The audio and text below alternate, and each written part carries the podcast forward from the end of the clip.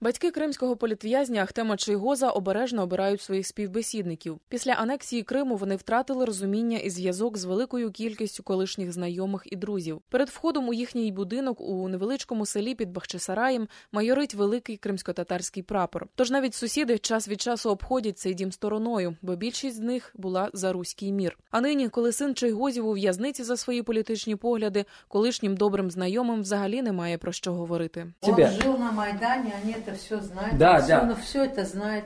Он Аксенова оскорблял не один раз.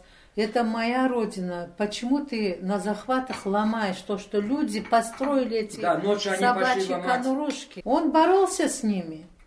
Вся проблема в этом, что он любил свою родину и защищал только Бесполезно. свою родину.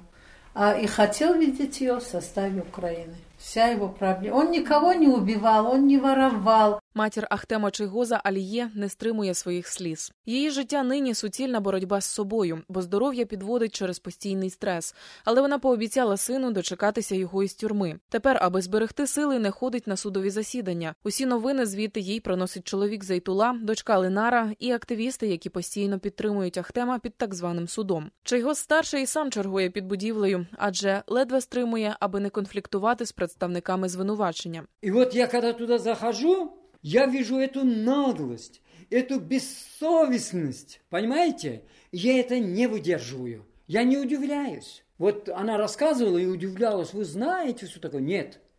Вот вы можете удивляться, когда хороший человек, нормальный человек, все время все делал, делал, и вдруг раз, стал не такой. Вот тогда можно удивляться. Вот я вам рассказал про Кремль, что нам сделал. И сейчас я буду удивляться, что ли? Каже Зайтула Чайгоз. Своїм дітям ще в депортації розповідав, як по звірячому обійшлася з його родиною і сотнями тисяч інших кримських татар радянська влада. Батько політв'язня переконаний, саме завдяки тому, що в його сім'ї так цінують своє коріння, його син і став справжнім героєм для свого народу. Я Ну, очень хотела, да. чтобы Порошенко очень часто защищал Ахтема. У него даже фотография в его компьютере. Ну, я да. хочу сказать, чтобы Порошенко даже когда спать ложился, не забывал таких патриотов, которые за Украину готовы. Он и сказал это, что я сколько буду жить, столько буду бороться. И я, говорит, горжусь тем, что я гражданин Украины.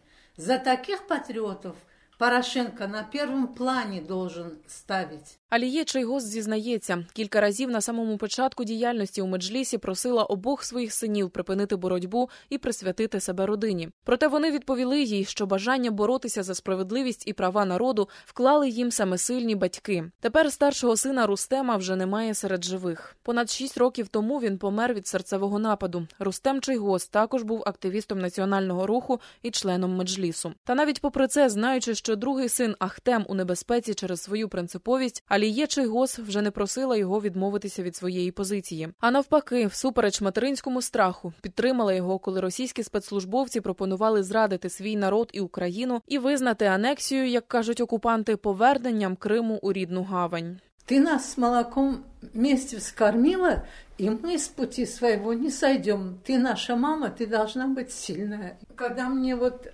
ска- задали вопрос, хотели бы вы, чтобы Ахтем, мол, согласился? Ахтема же очень много старались на свой путь сломить, как Ильясова. И я сказала, я не хочу быть матерью Ремзи Ильясова. Пусть, что Аллах моему сыну приписано, то будет. Но я матерью Ремзи Ильясова не хочу Вот. быть. Марина Орлова, громадське радіо Крим. Текст начитувала Ірина Сампан.